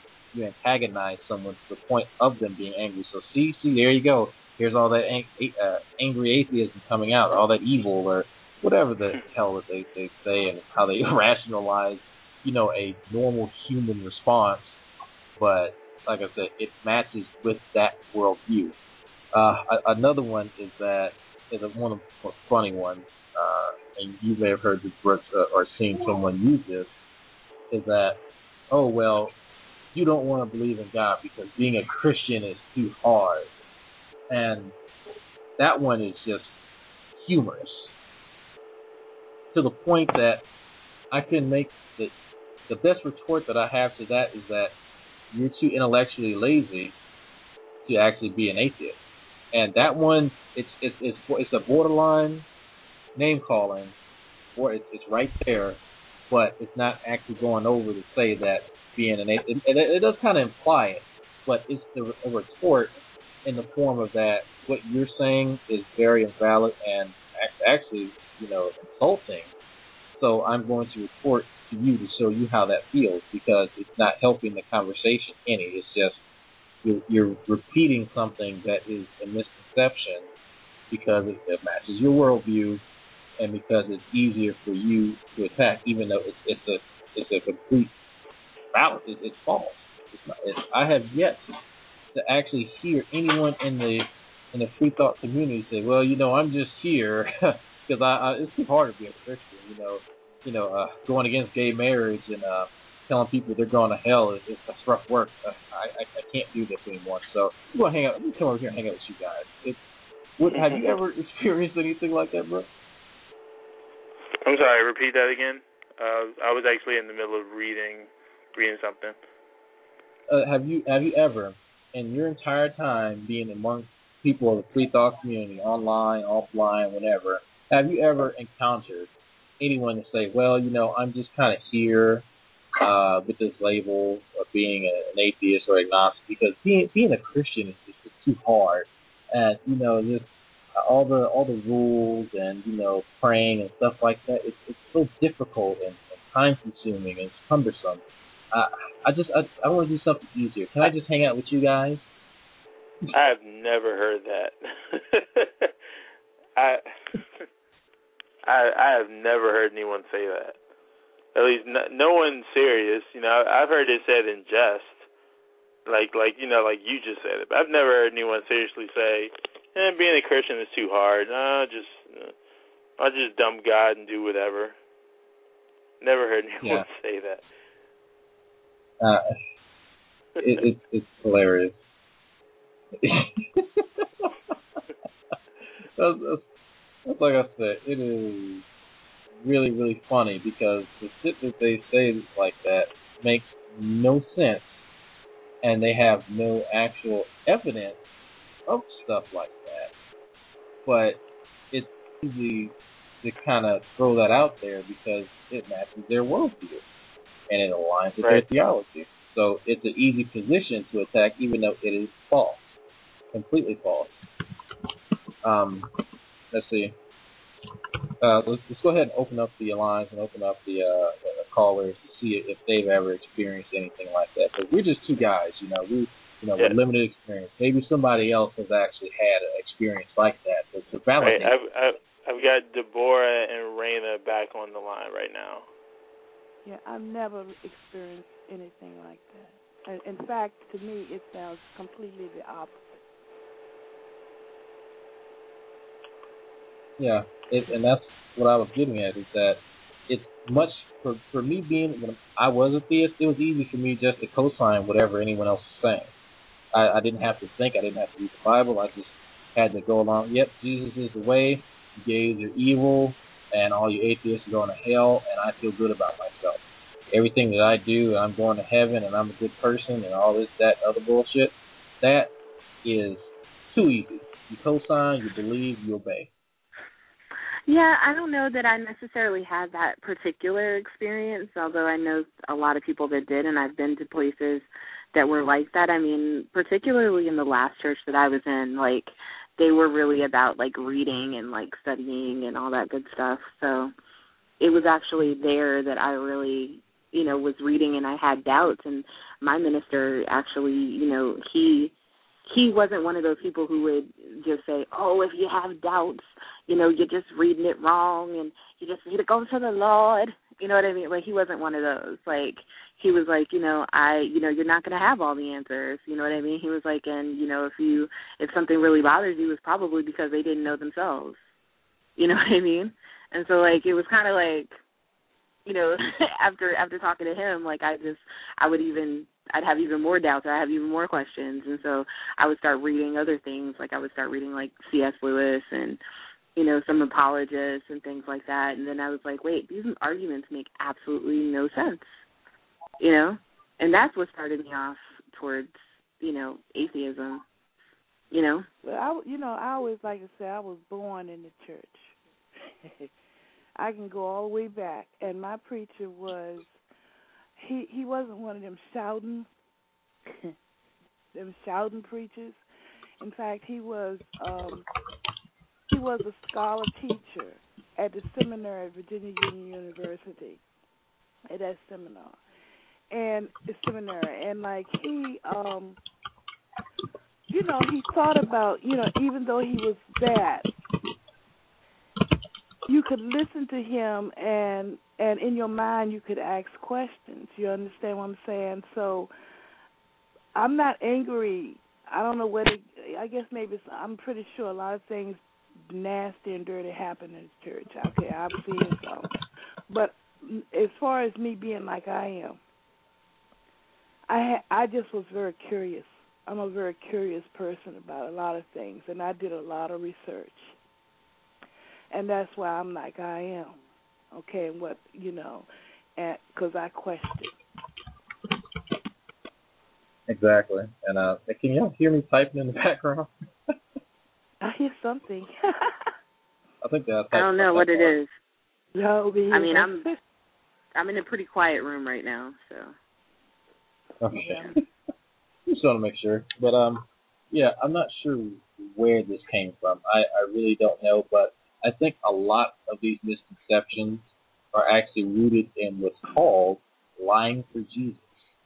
And I just lost my link. Um, lying for Jesus is basically a uh, a concept that was coined. I want to say, and actually, I to start my. The overall, and I'll give you a ham-fisted example of it. It's okay for any believer, any any follower of Christ, to somewhat deceive or completely just outright lie in order Yeah. to get someone to become a Christian. Now, okay, here we go. Uh, this is Rational Wiki, the uh, the antithesis to Conservapedia. Lying for Jesus is a form of pious fraud, which happens when some Christians believe that falsifying information is acceptable if that brings people to Jesus or somehow supports his historicity, saintliness, or supposed godliness. The practice has a long and venerable history in the Christian religions. Now, this is this has been traced back to uh, Lactant, Lactantius, early Christian author Lactantius, um, circa you know 240 to 320, uh, along with his anti-Christian contemporary Porphyry of Tyre, circa 234 to 305, wildly exaggerated the stories of orgies and other forms of debauchery that the first century Romans had allegedly practiced. Oddly enough, many of these stories were based upon anti-religious critiques written by Romans in the first century. Christian historians have used these stories ever since to emphasize what early Christians allegedly struggled against in their society. Hmm. Even back then, there was stories of mystery. You see how far that is? That's ridiculous. That is yeah so well you know back. i mean it's just like the lie that a lot of christians tell about you know being fed to lions and you know mass persecution you know that they supposedly have faced you know there's no evidence that shows that they have been persecuted in such a manner you know um exactly. you know uh the the friendly atheist had a really nice blog on it and you know there's been some um some pieces in various news um outlets about it but um they still continue to perpetuate the lie um and and they still continue to pet- perpetuate the lie that they're being persecuted today which i can find absolutely no evidence of Yes, and Yeah. I have I have friends and, and fellow soldiers and all types of people I talk to that. Uh, say it again. Hello. i didn't say anything Uh, I thought I heard a, a man's voice. I, I think it was somebody's phone. Uh, I I still have, like I said, I have, I have friends, uh, old coworkers, uh, you know, classmates and whatnot that will repeat this. You know, you know, Christians are being persecuted, and the new form now is just to put themes uh, or memes up with, oh, it's okay for gays to to express themselves, but when a Christian does it, the world's coming to an end, and it's okay to bash Christians. It's like you all still make up the majority uh, in this country. You are not the oppressed majority. Well, that's that's their new term for themselves, is the oppressed majority. When in reality, it's like people are tired of being antagonized. If you go back through history, it's just just American history. Every major social event that had to be resolved was at the core started and fueled and funded and driven by Christianity. If your religion has been the antagonizer in all these events, people look back and say, "Okay, we're tired of this. We're not. We're going to stop. We're going to actually progress instead of regress our society." And you can have your religion as, as crazy as it is, whatever. That is your right. And been out of all the things that they take away from what we do believe in and what we support, none of them will acknowledge that a lot of us respect their right to their religion. They will focus on how much we we talk about it and critique it just like anything else, but they will not acknowledge that we support their right to have it. So, like I said, that doesn't match with their worldview. That having it match, you know, uh, uh, have it matching what they want to believe themselves to be out as as victims and as persecuted. That works better because you show your opposition in a, in a good light. Then you can't have well more if they confidence. didn't lie about that then they couldn't lie about prophecy you know what i mean because Exactly. then they it doesn't fit their end time scenarios you know what i mean if they say oh yeah we're at the top of the food chain you know and we and we dictate to people what's acceptable and you know we have politicians in our pockets and we you know we have all of the government funds for you know nonprofit organizations coming you know coming directly to us through a pipeline that's just for us that's set up just for us you know? Um you know they don't they don't want to talk about this these things because these things contradict the the the uh, the prophecies that you know things are supposed to get harder for them you know and for some of them you know the antichrist is already here and his name is obama you know what i mean Yeah. so they really can't give cred- credence to um you know anything that appears to actually be you know based in fact but um you know they have to I- distort things I can't see how someone can preach give to Caesar what is Caesar's and don't pay taxes. I'm sorry. I mean, like, I you know I underst- I I think they have a right to be to believe what they want to believe too. I just don't think they should take over and control everybody. Well, see, that's the thing. They need to have that structure. They need to have a theocracy like Saudi Arabia that makes them feel as though they have control. Because again, we go back to this this concept of having things match their world belief, their world view that aligns with their theology. So you can't have Jesus. Jesus can't come back if you know if the world's not ready for him. I've heard I've heard that one too. Uh, Yeah. Another good misconception that I know both of you and uh and Brooks has also heard of and and N2K is that this is a Christian nation, and I cringe every time I hear Yeah. that because it goes against everything that this nation was set up against. As an American, you should be able to recognize history and at least know if you're going to quote the Constitution and hold up the stars and stripes and say how much of a good American you are, you could at least pay attention in history class. You could at least recognize that the founding fathers were not Christian; they were actually deists. These these are, these are men grown up in the Enlightenment. Well, not grown up. These are men that are, have been seasoned by the Enlightenment period. So the common uh, things of just this dogmatic and very archaic uh, belief system is not going to align with their worldview at all. Mm-mm. So trying to to go against what's already written in the Treaty of Tripoli, 1797, Article 11, is completely false, and it is just a big, big, big, big, big misconception and out, just outright lie. Uh, honestly, some of them don't know, and I brought it up to them, and they've actually gone and researched and gone, "Wow, I've, I've never known that. I've never seen that. I've always been told." I said, "Well, yeah, I know you've been told that. I was too. That's what I was also taught as a Christian too." And of course, I didn't even think about it. I I didn't jump on it. You know, this, this is this is Jesus' words. You know, somewhere maybe. So I'll uh I'll just agree with it because it sounds good and it matches my worldview and it matches my theology. And right that's what it really bothers me about uh, this whole system of belief because if you can honestly make up anything and have everyone go along with it, that opens the door for so much to go wrong that I don't think that the good that you claim your religion does can outweigh that because there's nothing keeping it in check. If there's nothing to keep it in check, how is that supposed to make me feel good? How is that supposed to make me feel good as a, a citizen when you say stuff like, well, this is the only thing keeping me sane and keeping me from killing people? How am I supposed to take stuff like that? You know? right Mhm. I'm glad they they took prayer out of schools.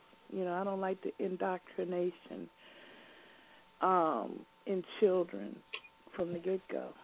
You know, from the beginning they that's that's like indoctrinating into Christianity. Well, that's, I mean, that's why they like I just I just think it's important to remember that whatever we're whether or not we're we're giving children religion, you're, we're indoctrinating them with something. It's just that we hope that we're indoctrinating them with, you know, think with values like you know thinking for yourself and you know caring about your fellow human being and Yeah. you know that type of stuff. Um, and you but can do all unfortunately, Christianity. Oh yeah, you can do all of that without Christianity. Obviously, um, you know we we're we're sitting here living proof, but um, you know it's you know it's it's unfortunate for the reasons that um, you know that Alfred gave. You know that people you know indoctrinate people this way, and you know will you know lie to them. You know for the purposes of preserving the institution or preserving the the faith. You know it's unfortunate because it does put people in a in a bad spot. You know. So Okay, Brooks, are you back? Really. Yes, sir. Yes, sir. I'm back. Okay. Hey, um, can we go ahead and get uh, N2K's input on this? Uh, yeah. Where is he at? Okay. Uh, he's back on the line. My bad, man. Oh, no problem. Um, here, here's the only thing that I wanted to interject. We can sit here and talk about religion all day, every day, all day long. Religion is what, and I quote, the opiate of the masses. Religion means nothing. It doesn't matter what you believe in. What matters is what you act on. Exactly. And what most people Well, actually, believe get- determine actions. Okay. Well, well, let me let me let me let me finish, my dear. The Okay. problem that we have as people is that we act on stuff that we really don't know anything about. Yeah. See, when we sit here and talk, just like we're having this discussion right now, and we can get into this whole religion thing, whether religion is legitimate, whether it's illegitimate, it doesn't even matter. How many people actually know anything about religion from a historical standpoint? How many people know about Mithra, They which was part of which was part of the religious group in Roman culture? How many people know about the Sumerians? How many people know about the Akkadians? How many people know about the historical implications of all these mystery religions? How many people know about Moses? And most people don't even know. Moses is not even a factual character. Exactly. He's fictitious. He's fictitious. And guess what? Who's the actual character that they stole Moses from? Is Akhenaten. Uh huh. Uh huh. Who's the who's the actual historical figure? If you go and look up Akhenaten, who's the father of King Tut, who brought monotheism into Egypt, Yes. Yes. you you understand what I'm talking about. That's right. You understand what I'm talking about. And Now, you know the, the, how many- Bible how many people- amen in it. The Bible doesn't have any legitimate historical figures. That's right. That's the game. That's the game. That's what people don't get. Yeah. Jesus Christ is not a historical figure. Exactly. I mean, I wouldn't go Uh, as far as to say that there are no legitimate there are no legitimate historical figures in the Bible. Okay, I name would one. go- I would it go- because they made Name it into one. I would- Name I one. would I Name would one. I would their go story. Name I, one. like I said, I I Oh. said that I didn't say that there weren't. I mean, there are some. There are a few. I don't. I don't recall their names because I am not in Name one. physical Name archaeology. one. Mm-hmm. Name I one. said I. Okay. I said I wouldn't go as far to as to say it. You're the one who said that there wasn't. I'm saying There, that there's there not. are There I'm is no that there- historical proof there of are some anybody histor- in the Bible. is some his there is some historicity to the Bible. It's just limited. It's like it's like reading it's like reading it's like reading fiction uh historical fiction. Who? You know, there are some there are Hold on, let us Anyways, speak. there Let us speak. yeah, there are some there are some things in the Bible that are have some historical basis. Now, I, I wouldn't go so far to say that the entire book is fictional, but it's like it's like reading historical fiction. It's like reading um Abraham Lincoln Vampire Slayer. You know what I mean? Yeah. And you know, Abraham Lincoln existed. Some of these places that are you know discussed in the Bible existed. Some of the people may have even existed, not all, but but some you know some of the some of the people Okay. are probably are probably fictionalized from what they were you know what who they originally were like you were saying with Akhenaten I don't know that to be true I've heard that said before but I've never said that or, or, or read that in any credible you know uh academic you know journal You can look it up. All um, you got to do is yeah. Google it. All you got to do is right. Google yeah it. well you got to do a little bit more Akhenaten. than Google it I mean it has to be it has to be vetted but um, Okay, in any you can you can the- do the research. Akhenaten Yeah. was a historical figure. I know Okay. Akhenaten was a historical figure. We know that. We've we've we've read. Moses that, Moses is not a historical figure. And I agree doesn't that Moses exist. is not a historical. You and I are in agreement that Moses was not a historical figure. Okay, We're in and- agreement oh, there. And that's and that's Okay. brings, that brings me to my next point. Actually, is that what she's referring to is more of allegory. You can't just say that this such and such does not exist when they're allegorized in another form of literature. They do no, exist, well but not in let's the form let's that define you're actually let's define allegory, my man. Allegory means that you're telling a story that doesn't involve actual individuals, and what you're doing is you're presupposing a particular event or events. That's what an allegory is. It's a story. It's not real. Okay, but does the person that is being allegorized exist or not? No, by Okay. definition, if it's an allegory, it's not real. It's a story. So you can presuppose a particular individual being involved in the allegory, but that individual is not real. You can't prove to me that Jesus Christ existed. You can't prove to me that Moses existed. You can't prove to me that Peter existed. You can't prove to me that anybody in the Bible, Methuselah, I don't give a damn who you talk about, Adam and Eve, you can't prove they existed. Okay, But you Now- can, Well, but but Alfred, allegorically, but allegorically, you can prove their existence. Alfred, I'll just I just want to say this one point, and and then I, I'll you know I'm just going to you know back out for a little bit. Um, my my only point is this: is that we can't we can't make arguments against bad arguments from theists that are also bad, and I think it's a bad argument to say that you know flat out there's no historicity to the Bible, like none Yeah, whatsoever Exactly. to say that to say yeah. that to say that it has limited historical value is is true.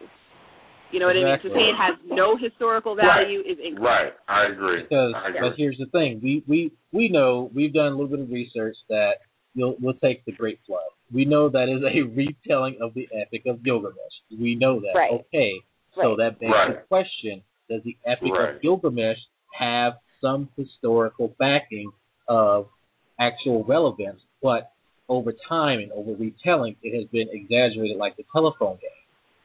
Well, we know Right. we know for for a fact that for, in that region in in the in the in the Nile Valley in in most va- valley um you know river valley civilizations there's annual flooding. So to individuals who live in you know river valley regions, you know this idea of a flood that a disastrous flood is not something that would be um you know fiction. That would have been that would have been an actual event. You know, Can now can I say we- something? Can I say something before we- I get offline? Now, okay, go ahead. Can I marry you? Um, no, I'm sorry, but um, yeah. So back to what I was saying is that you know, See, I just, I just, I, I thought I'd throw some extra stuff in there. But you Yeah, know what?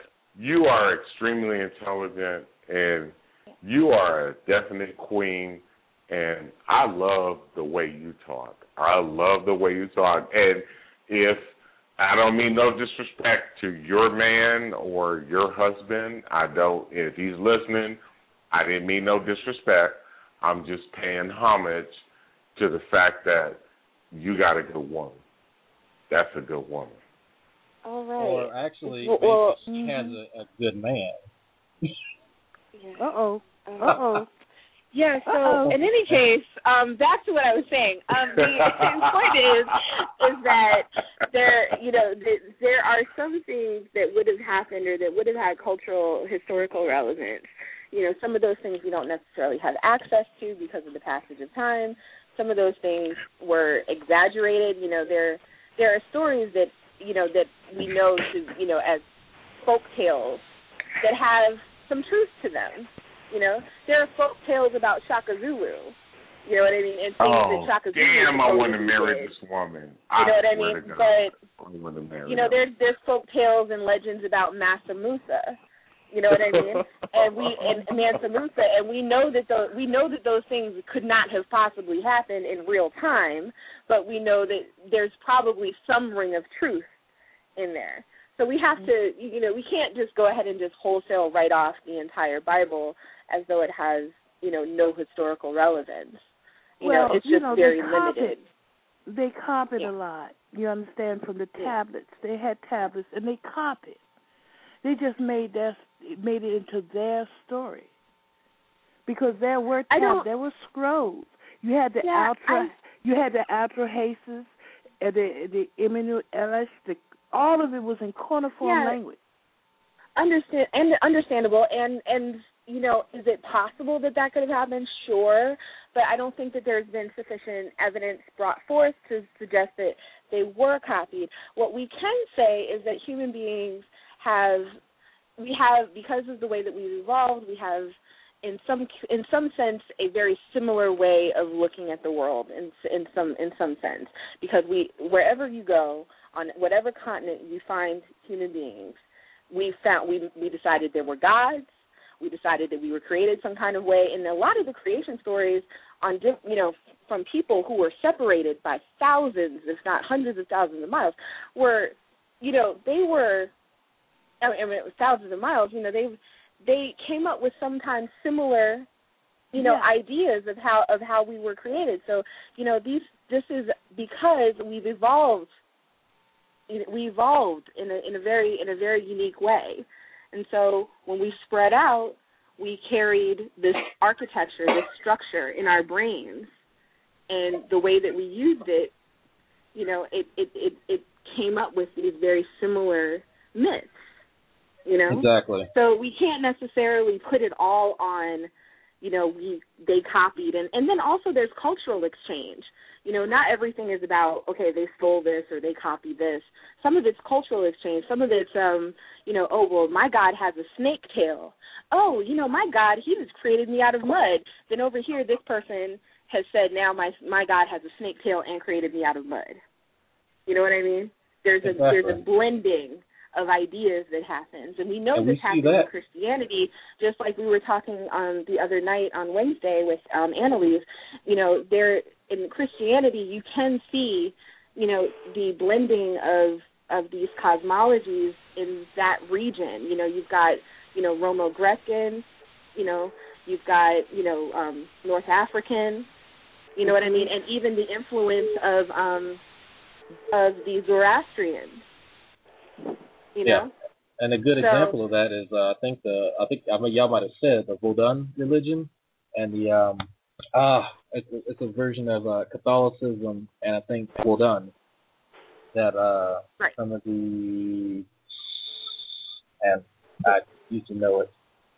That I, I'll come back to it in a second, but uh, yeah, uh, I want I want to definitely Right. thank you for dropping some knowledge on us, Raina, especially with the historical context. And like I said, we want to avoid us making the fallacy of just assuming that everything that they say is completely, uh, you know, illegitimate and and and just false because it, it for some way, shape, or form, it came from somewhere. You know, just to say whether it came from imagination or from reality, that's what we have to dig and discern for ourselves in order to say, okay, well, here is what it is, and not just what I believe. And then also, you know, like I said, falling into that that fallacy of just assuming because they are who they are that it's illegitimate. But uh, uh I want to go ahead give you two a chance to, you know, say your final words, and I'm gonna, me and uh, uh me and MC are gonna go ahead and close this out, and also give the lineup for the next few days. Well, I just wanted to say thank you for having me on. I really enjoyed myself, and uh, hope to talk to you soon. Okay, Deborah, you got anything? All right, cool. Well, I, I'm just enjoying this conversation. Thank you so much. That's not a problem. Yeah, glad to have you. All right. Oh, okay. So everybody, that was uh, Raina dropping us some knowledge.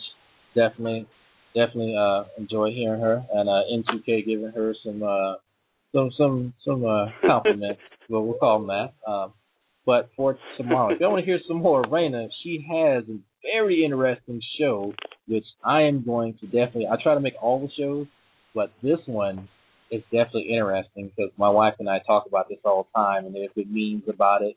You know, ghetto, ghetto, fabulous brings this up, and everyone's adopted this term, which started my home state, Louisiana, which is ratchet. And uh, Raina show tomorrow at 1 p.m. Eastern Standard Time, 12 p.m. Central, and it's called uh, "What Is Ratchet?" Understanding how some labels are dehumanizing. So we're going to actually examine that, and uh, pretty sure we're going to get into also uh, how other labels of that nature, other acts, or other acts, are also uh, dehumanizing. Which um, I'm Right. pretty sure twerking might be mentioned in that. Uh, Of course. no, you, you know that was going to come up. I'm pretty sure. Of course. I'm just going to call it and say twerk. Um, let's see. Uh, Raina and Mario are also going to fill in Sunday, 1 p.m. Eastern Standard Time, 12 p.m. Central, on whether society is going forward or backwards. And I remember reading an article about this where a uh, sociology professor stated that, especially racially, we are going backwards. So that's kind of disheartening, but we're going to definitely examine that. And the breakbeat with Mother Teresa and Mr. Brooks here on elitism in the intellectual community. Yeah, that'll be next Wednesday, 8 p.m. Eastern Standard, 7 Central. Um, going to go over a myriad topics. Um, there's a good chance I'm probably going to rant, um, but I won't. I won't exactly say on what just just yet. You'll have to tune in on Wednesday for that. Uh oh, some feelings going to get hurt. oh yeah, we're oh, and um, I also forgot to mention we're also going to be discussing uh, the concept of scientism on uh, next Wednesday. Also, that's going to be part of our uh, discussion as far as elitism. So again, make sure you uh, you tune in for that. Yeah, sounds like we're to have some scientifical, science, scientifically uh, rebuttaling subjects on that.